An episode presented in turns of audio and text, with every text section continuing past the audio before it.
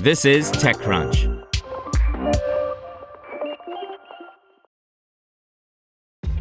This episode is brought to you by ShipStation.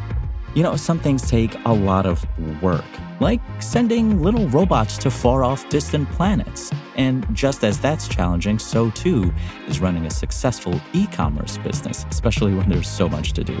So I want to introduce you all to ShipStation.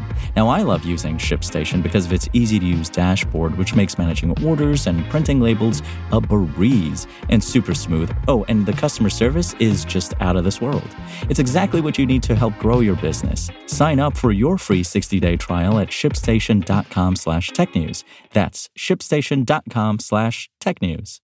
Meta faces six hundred million dollars competition damages claim in Spain as media owners pursue privacy breach lawsuit, by Natasha Lomas. Meta is facing a major legal challenge and damages claim in Spain that argues the ad tech giant's years of failing to have a valid legal basis for processing people's data for ads under European Union data protection rules also constitutes a competition breach for which they should be compensated financially. A M I, an association of newspaper owners whose more than eighty members include the publishers of newspapers, including El País, A B C, and La Vanguardia, is behind the suit.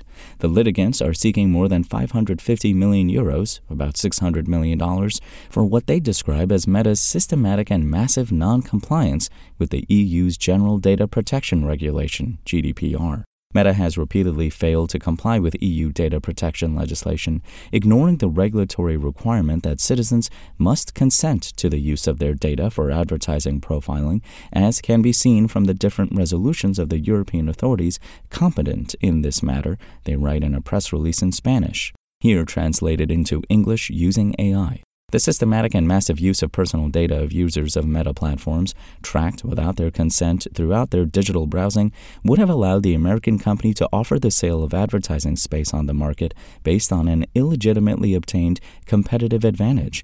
They go on, stipulating their lawsuit argues one hundred percent of Meta's regional revenue was unlawfully obtained.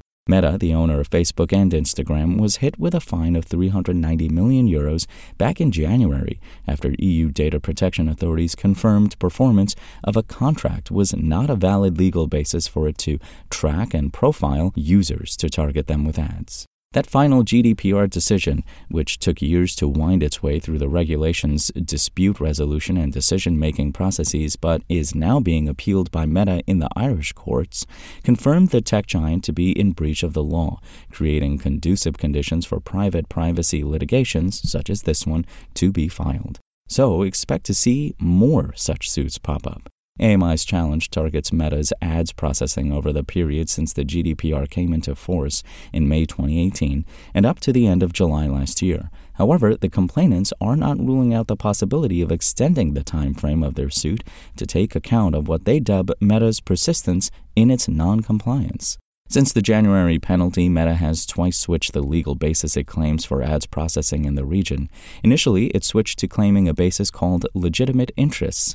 However, a separate, long-running competition and privacy challenge against Meta's super profiling, brought by Germany's competition authority, which had previously been referred to the bloc's top court, led to a decision by the C J E U in July twenty twenty-two that invalidated that basis too. The A M I's challenge references an October twenty-seventh urgent binding decision by the European Data Protection Board, which was issued after a request by Norway's Data Protection Authority in light of Meta's continued processing of personal data without a valid legal basis in the months following the C J E U decision, to explain the possible time frame extension.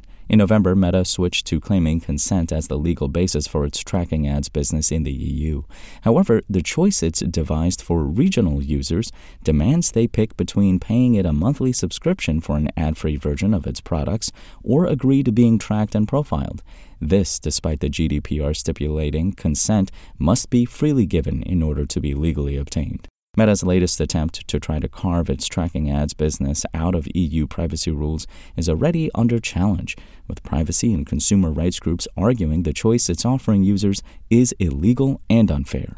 Although one notable irony here is that the use of a so-called cookie paywall to gather consent to track is a feature of a number of European newspapers' websites, which demand users either pay a subscription to access their journalism or agree to being tracked in exchange for non-paid access. Privacy group N O Y B, which was behind the original May twenty eighteen G D P R complaint against Meta's legal basis for tracking and is now challenging Meta's latest pay or OK approach to consent, has also been challenging newspapers over cookie paywalls since twenty twenty-one.